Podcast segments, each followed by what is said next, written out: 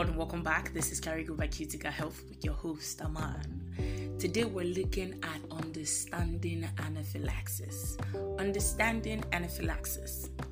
Now, the question what is anaphylaxis or anaphylactic reaction? So, it is a severe allergic reaction that requires urgent treatment. It is potentially life threatening if it's not treated on time.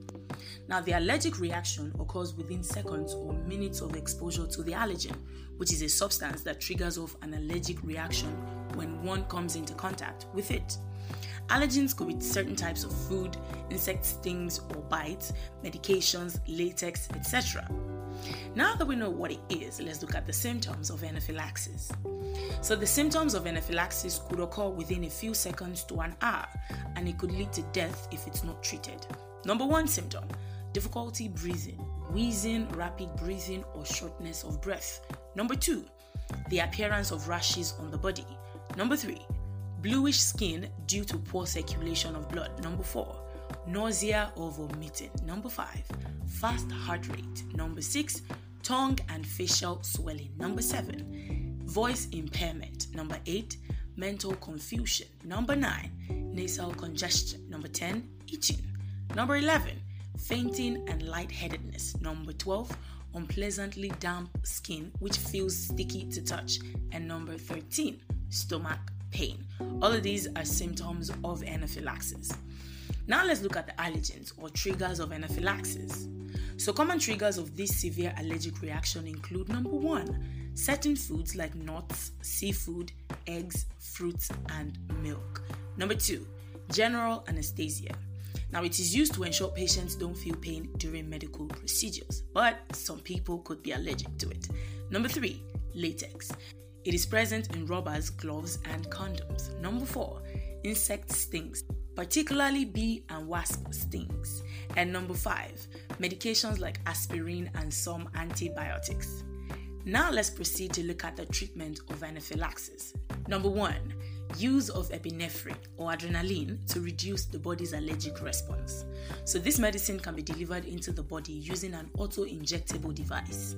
One of such devices is from a brand called EpiPen. Now, the epinephrine has to be injected into the muscle, usually the muscle of the thigh. This part of the body is chosen because it houses the body's largest muscles with enormous blood supply, and this allows the medication to be absorbed much faster. Number two treatment option at the hospital, here are the necessary procedures that will be followed. First one, the patient is placed on an oxygen mask. Number two, fluids are administered to increase the person's blood pressure. Next, additional medications like antihistamines and steroids are used to relieve the symptoms. And last but not the least, in cases where the cause of the allergic reaction is unknown, blood tests are carried out to ascertain if it is indeed anaphylaxis.